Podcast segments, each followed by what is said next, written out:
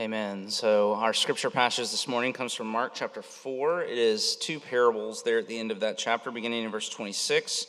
You'll see the parable of the seed growing, and then in beginning in verse 30 through 32, the parable of the mustard seed. Maybe familiar passages to you. We're continuing in our series of uh, through the Gospel of Mark, and we've come to this text this morning. So let's read uh, together, beginning in chapter 4, verse 26. And he, that is Jesus, said, the kingdom of God is as if a man should scatter seed on the ground. He sleeps and rises night and day, and the seed sprouts and grows, and he knows not how.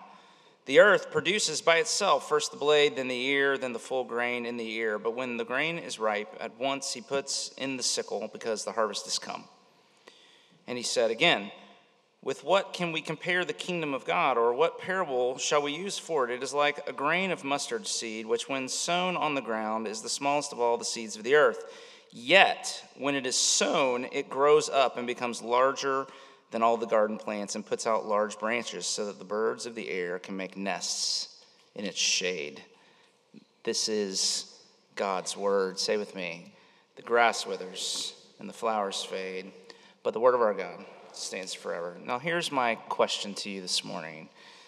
Do you, and it's kind of a rhetorical question because I know the answer, but it is something good to be thinking about. Do you ever get discouraged because it seems like so little is happening spiritually? Do you ever do you ever get discouraged because it takes so long for the things that God has promised to actually begin to happen? Maybe it's in parenting or maybe it's just in your own dealing with your own heart? Do you want, I wonder, do you ever do you ever feel that way? Do you ever just get discouraged and think, gosh, it feels like something more than what is going on should be going on? You're praying, but nothing seems to be happening. I want to say to you, it is normal to feel this way.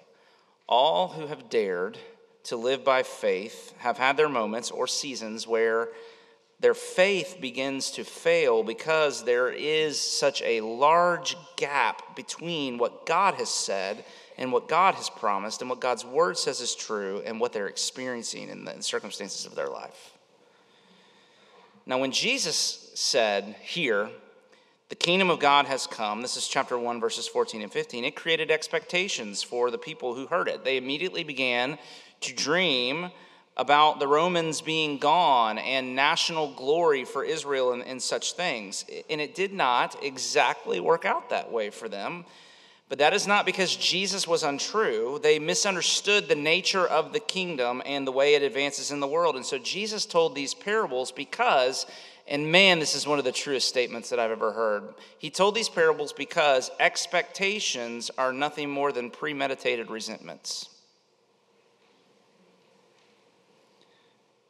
Expectations are often just premeditated resentments. And so here is the main lesson that he would teach us from giving, in giving us these two parables. Things are never what they seem. It may appear as if nothing is happening, but in truth, there's always more going on than what you can see. It might look like evil is winning, but in fact, the kingdom is advancing. So don't be discouraged. When things move slower than you want them to, don't be discouraged and lose heart when it's hard because we, as Paul says in 2 Corinthians 5, we walk by faith and not by sight. And these two parables, side by side here, they help us believe even when we can't see.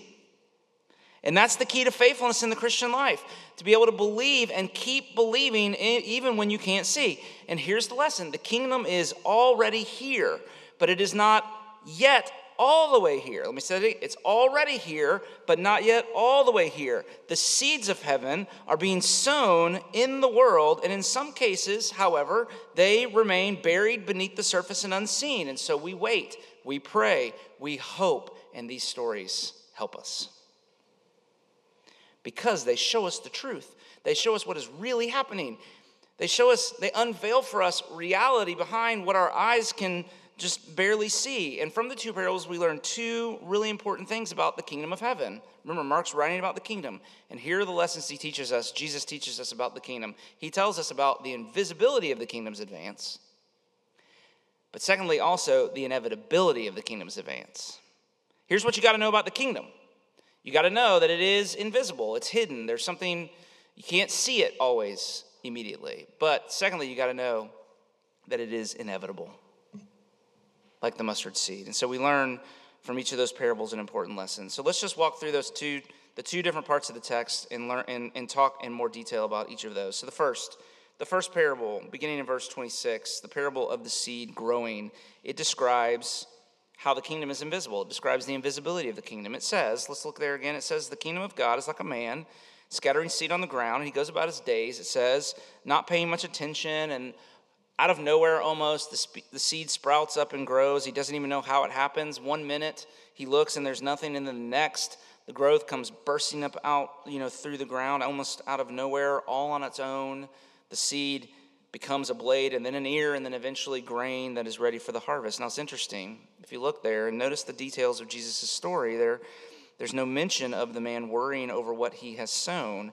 It doesn't even mention him watering or fertilizing the seeds. Now I'm sure he was not neglectful, but the impression Jesus means to leave with us is that this man plants the seed and then he goes about his life and he just gets busy with other things. He plants the seed and he does nothing else except to go to bed and wake up in the morning and do it again and again. And somehow, all of itself, the earth produces the seed.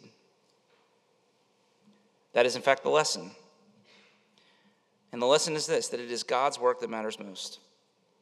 We can water and fertilize and weed and worry but in the end, we are powerless to bring the seeds we sow to harvest.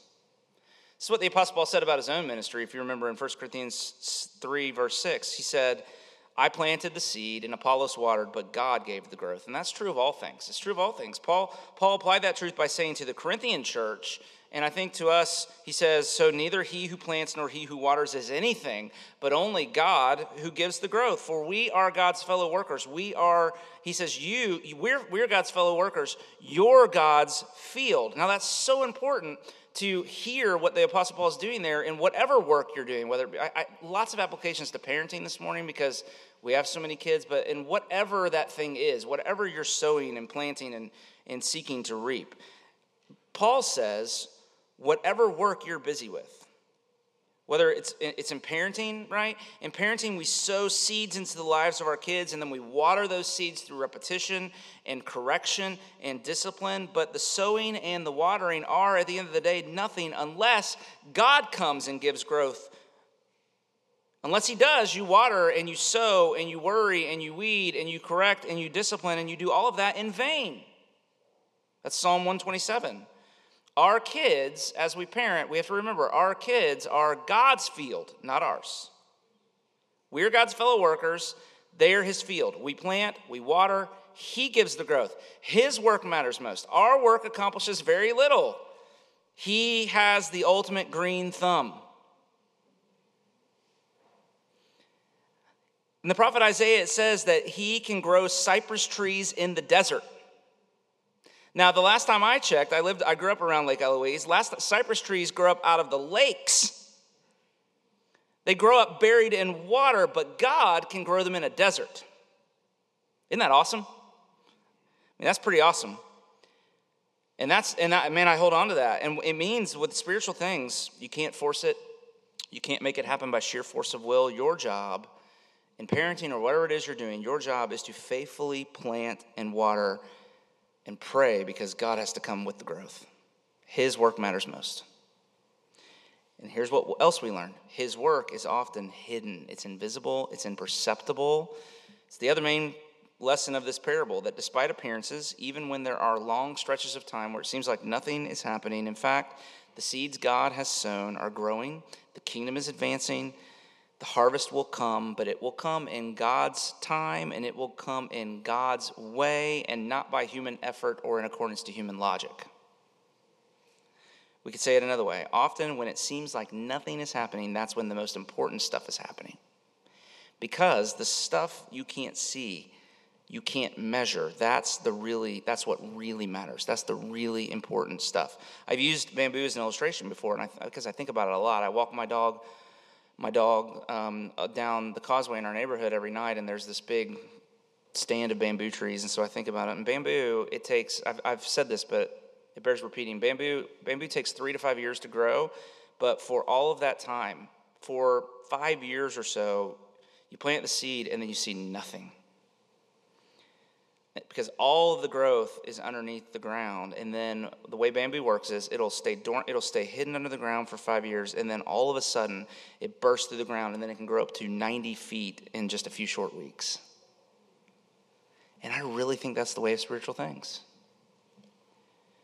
Just because you can't see what's happening doesn't mean nothing's happening. One commentator summarized the parable like this. He said the kingdom of god does not depend on human effort to achieve it does not depend on human ins- uh, excuse me it does not depend on human effort to achieve it and human insight will not be able to explain it. It's an invisible kingdom which means what you can't see matters just as much or more than what you can see. Things are never what they seem. So don't get discouraged when it feels like nothing is happening when, it, when you think no progress is being made. Don't fall apart when it looks like evil is winning, right? You look at the macro level of things in our culture, you say the West is moving quickly into post Christianity. Oh no, what are we going to do? Don't worry, the global South is coming. Right? America may not be sending missionaries anymore, but guess what? Africa is. God has a way of doing the work that he intends to do in the world. And that global south is coming and will likely carry the torch in the next generation. The seeds of heaven are still being sown all over the world. And despite the enemy's attempts to sow wheat among the weeds, to, re- to reference a different parable, they continue to grow, and God will oversee the growth of what he has planted until the harvest comes. That's the promise. And that truth is most powerfully displayed in Jesus' death upon the cross. The Jews expected a conquering Messiah, not a crucified one, and that was their problem with Jesus. Expectations. It seems to always come back to that. The cross was not what it seemed. It looked like defeat, but it wasn't. It looked like weakness, it wasn't. It looked like failure. But in reality, it was the moment of Jesus' triumph because he came to save us from the real enemy, not the Romans, but sin and death. And like the seed that goes down into the earth that must die, and then out of death comes life, for the kingdom to advance across the world, the king had to die so that from his death could come life. The cross was not evil winning. It might have looked that way. The disciples surely thought that was the case. For them, it was the end of all their hopes, it crushed their dreams. But in truth, it was something very different on the cross. The Apostle Paul said Jesus was disarming the armies of darkness and making a public spectacle of them, triumphing over them in his death. And that's the truth. So let's apply it to our lives in a couple of different ways. Excuse me.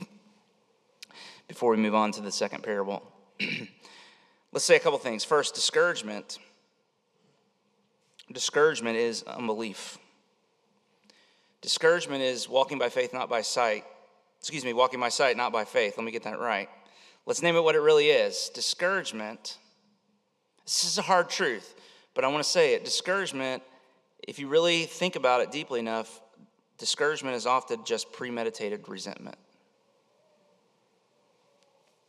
Premeditated resentment. God is not doing things the way that you want them done. And it's God's work. We might acknowledge that, but we want it done in our way and on our schedule. And faith, not sight, is what keeps you in good courage. This is 2 Corinthians 5, that same passage there. It's really important, I think. Faith is what is able to keep you cheerful and confident. It doesn't matter what you don't see, right? It doesn't matter what you can see. Faith dis- believes despite what can't be seen. And so if you're discouraged, if you've lost heart, if you're lacking in confidence, either in God's power or his kindness, here's what I would have you consider. Consider if it might be because you've begun to live by sight and not by faith. And there's some repenting we can all do here towards our unbelief. There is there is no coalition of evil. There is no hard heartedness in the people that you love. There is no unfavorable circumstance that is able to thwart God's ultimate purposes in Jesus Christ for you. Thank you for that, amen. That was right you may not be able to see it for a billion years. until you've had time enough to take in the millions of threads being woven together into the beautiful thing that God is creating. But even if you can't see it, that doesn't make it any less true. Here's a second thing, the way that I would apply this. Second, the second way to apply this, I think, would be to say, remember, things are not ever what they seem. Death is victory. Weakness is strength. What feels like a setback is often advance. What feels like when it feels like nothing is happening, that's probably my experience when the most important stuff is happening. The crosses that you carry in your discipleship to Jesus, the places where you feel the most weak, the most broken, the most vulnerable, that's probably where God is doing his best work. Because when you're weak, then he's strong, which means when you're weak, then you're strong. And then the third thing I would say is just be faithful. Just change diapers. Don't worry about the outcome.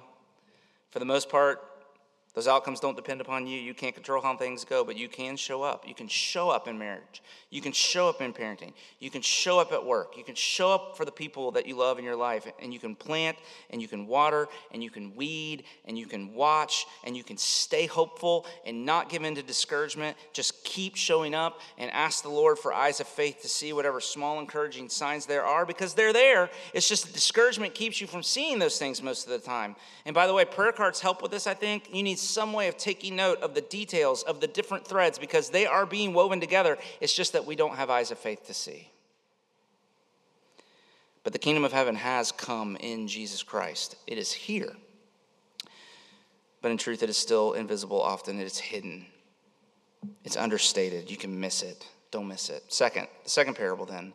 And here's where the balance comes. The second parable, the parable of the mustard seed, describes the inevitable kingdom. So the first describes the invisible kingdom, the second describes the inevitable kingdom, the inevitability of God's kingdom. The kingdom of heaven is invisible, but it is also inevitable. And this is, of course, Thanos' line right in the Avengers movie. Do you remember this? I am inevitable. And what does he mean?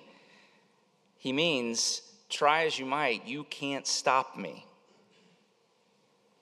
The kingdom of heaven is like a mustard seed the smallest of all seeds, Jesus tell, tells us here. But eventually, over time, it becomes the largest of all the plants in the garden, and its branches are so high in the air and thick that the birds come and make their nests. They, they rest in its safety and shade. And that bird nesting is a prophetic image of the inclusion of the Gentiles. The kingdom of heaven, though it starts small, is destined to take over the whole world. Jesus will be king of everything. Not a square inch at the end of the day of all that is made and all the billions and trillions of galaxies and the whole of creation will be outside of his reign and rule. Isn't that amazing? Just not yet. Now, what's the lesson here? Well, the kingdom starts small, but it doesn't stay small. As I said, it's destined to fill the whole earth eventually, inevitably. What at first seems impossible becomes, over time, inescapable. What feels impossible right now? Over time, it becomes inescapable. That's, that's important to note because the smallness of things can be discouraging. But only if we misunderstand the way of God's working. Again, we're back to expectations. So, what is God's way of working? The Bible's very clear. He says he chooses the weak, not the strong. He chooses nobodies, not the nobility. The kingdom arises from obscurity and insignificance. Jesus, you remember, was born in Bethlehem, surrounded by animals, celebrated by shepherds. The wise men, do you remember where they went when they came looking for him? They went to Jerusalem because they expected to find him in the palace among the nobility, but that is not God's way. The big things God is doing, they always start small.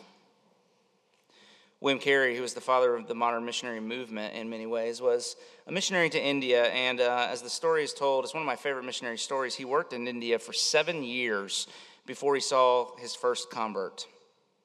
Um, one of his major projects was to translate the Bible into the indigenous dialects, and he spent years working on it years, a decade or two decades, only to have his library catch on fire and have to begin from the beginning.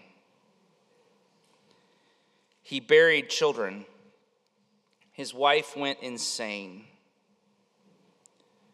Yet he stayed and he endured. He didn't quit. For 40 years, he worked in India without HMA. And by the end of those 40 years, he had seen 26 churches planted and the scriptures translated into 34 different languages. And after him came an explosion of missionary activity. Not, not only changed India, but all the other parts of the world as well. Now, listen to his, listen to his reflections on his circumstances. He said, When I left England, my hope of India's conversion was very strong, but amidst so many obstacles, it would die unless upheld by God. Well, I have God, and His word is true. Though the superstitions of the heathen were a thousand times stronger than they are, and the example of the Europeans a thousand times worse, though I were deserted by all and persecuted by all, yet my faith fixed on that sure wood would rise above all obstructions and overcome every trial. God's cause will triumph.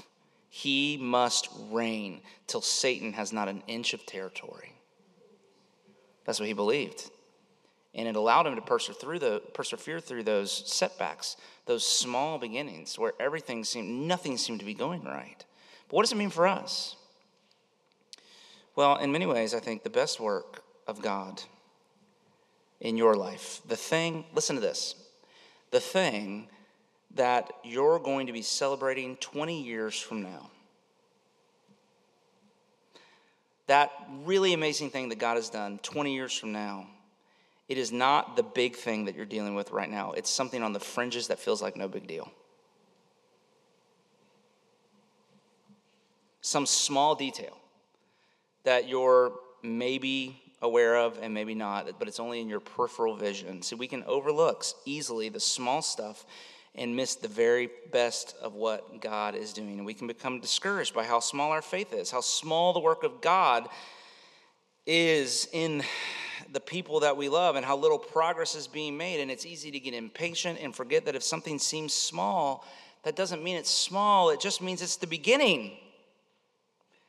That God's work might begin slowly. It might begin small at first, but it doesn't stay small. The kingdom of heaven is a mustard seed that is small at first, but is destined to grow and grow until the whole earth is filled with the knowledge of the glory of God as the waters cover the sea.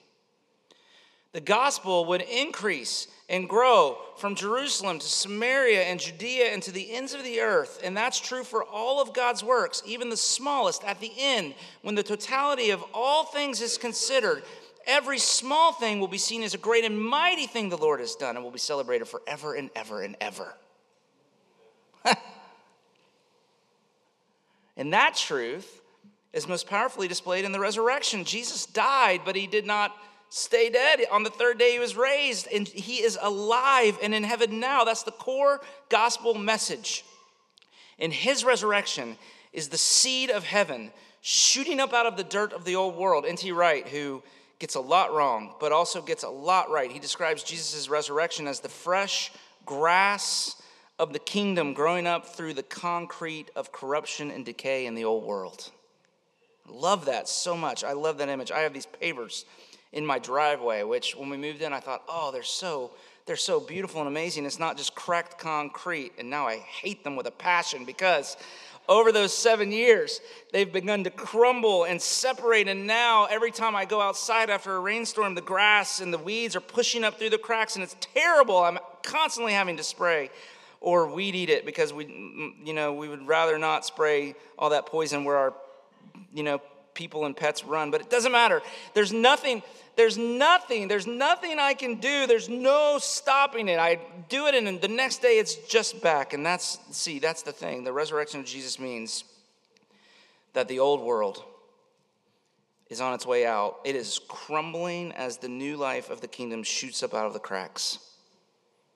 And it's just a matter of time before this whole old, terrible, awful, no good thing that we all hate so much is completely overgrown, but not with weeds, with the garden of God.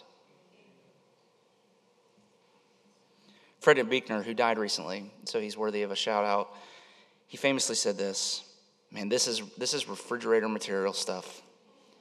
He said, Resurrection means that the worst thing is never the last thing. The worst thing is never the last thing, and man, that encourages me.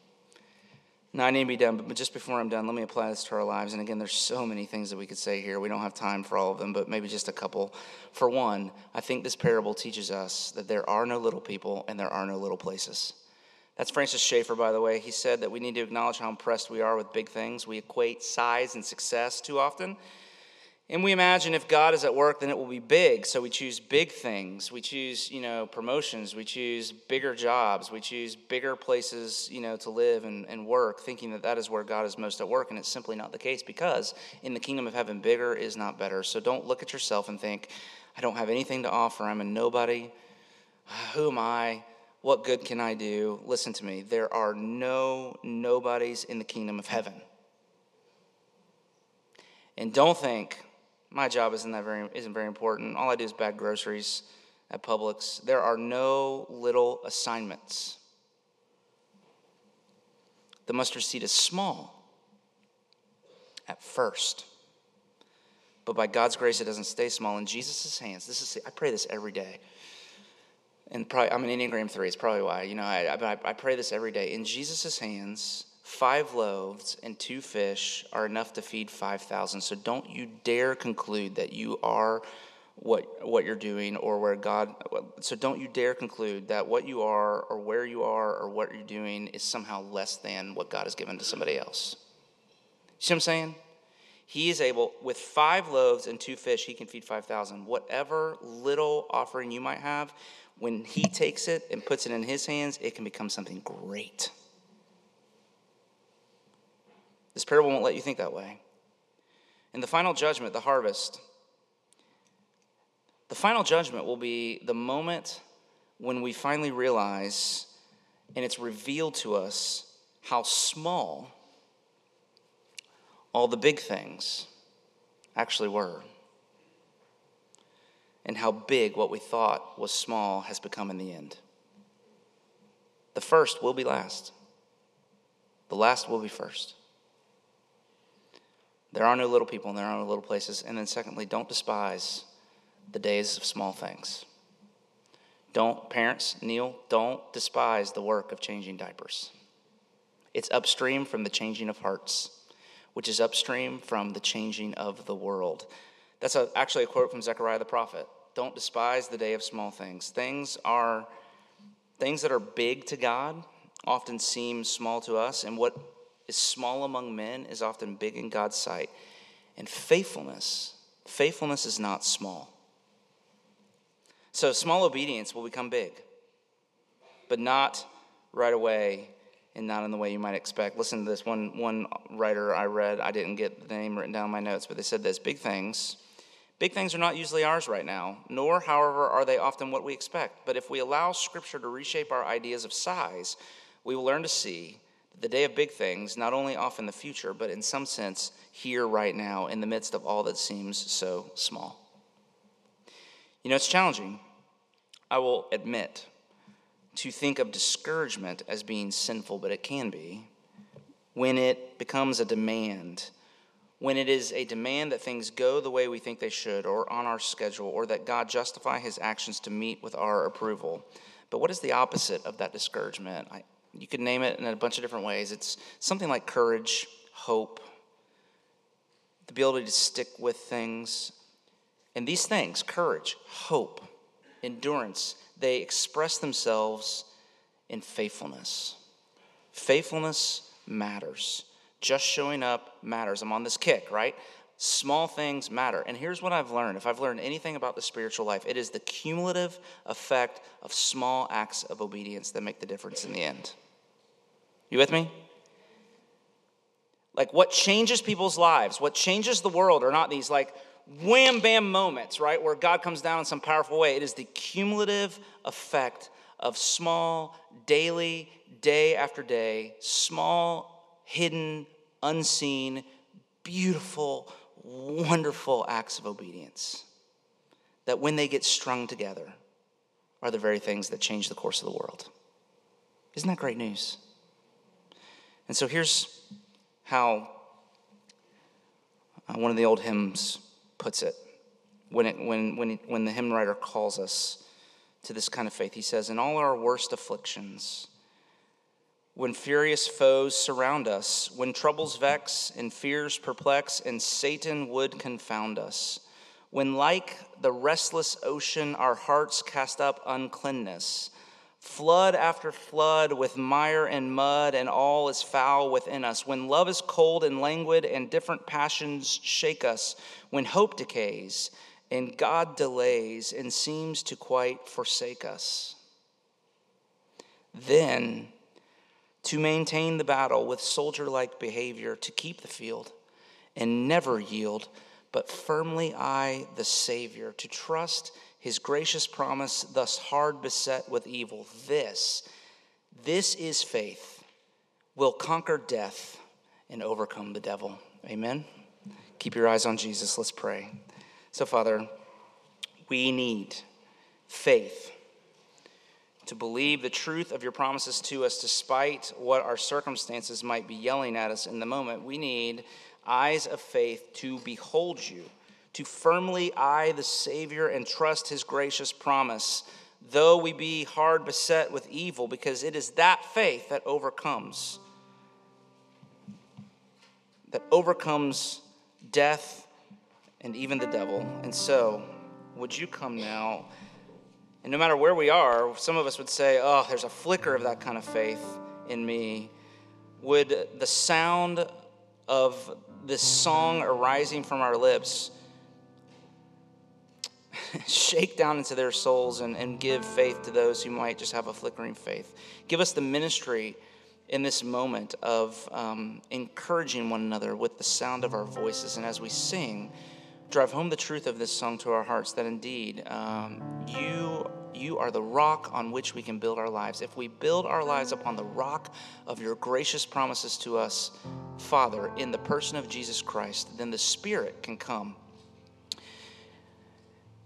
and of that house built upon that rock, there is no wind, there is no storm, there is no surge that can shake it or flood it or overcome it. We will stand solid and firm in the midst of trying circumstances. And for many of us, it's exactly what we need. Help us to not continue to build our lives on sand, to build sandcastles that are washed away with the incoming tide, but instead to turn to you and trust in you and know that it is you're the one who takes the mustard seed and turns it into a giant, towering tree. You're the one who, when we plant, causes the seed to grow, and you will bring it to harvest, and we can trust you.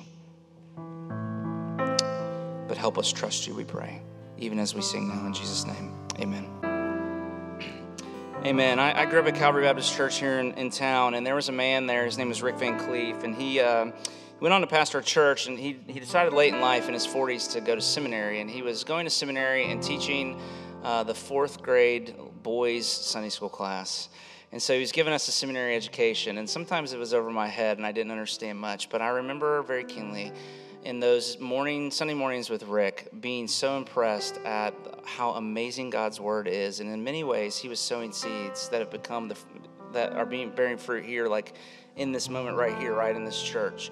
And I say that to say who knows what small things God might call you to. And I say that also to say, go outside and tell Tammy you'll serve in the children's ministry because who knows what small things, who knows what small things you'll do in the life of a, of a child that will mean a church plant or a missionary in, in Africa one day, or who knows, right? And it's worth, it's worth ourselves, our giving ourselves to this. But who knows what small things he's calling you to this week as you go. What this benediction means is that in every case, when you take whatever small, meager offering you have and you offer it to Jesus and he takes it into his hands, he can feed the multitudes with it. That's what these words mean. So receive this benediction as the promise that you do not go on your own, you do not, do not go in your own power, but he promises to come alongside of you and take whatever small thing you might do or whatever small thing you might be and to make it great something that'll be celebrated forever and ever and ever. If your faith is in the Lord Jesus, receive these words. May the Lord bless you and keep you. May the Lord make his face shine upon you and be gracious to you. May the Lord turn his face towards you, give you his peace both now and forevermore. Amen. God bless you. Go in his peace.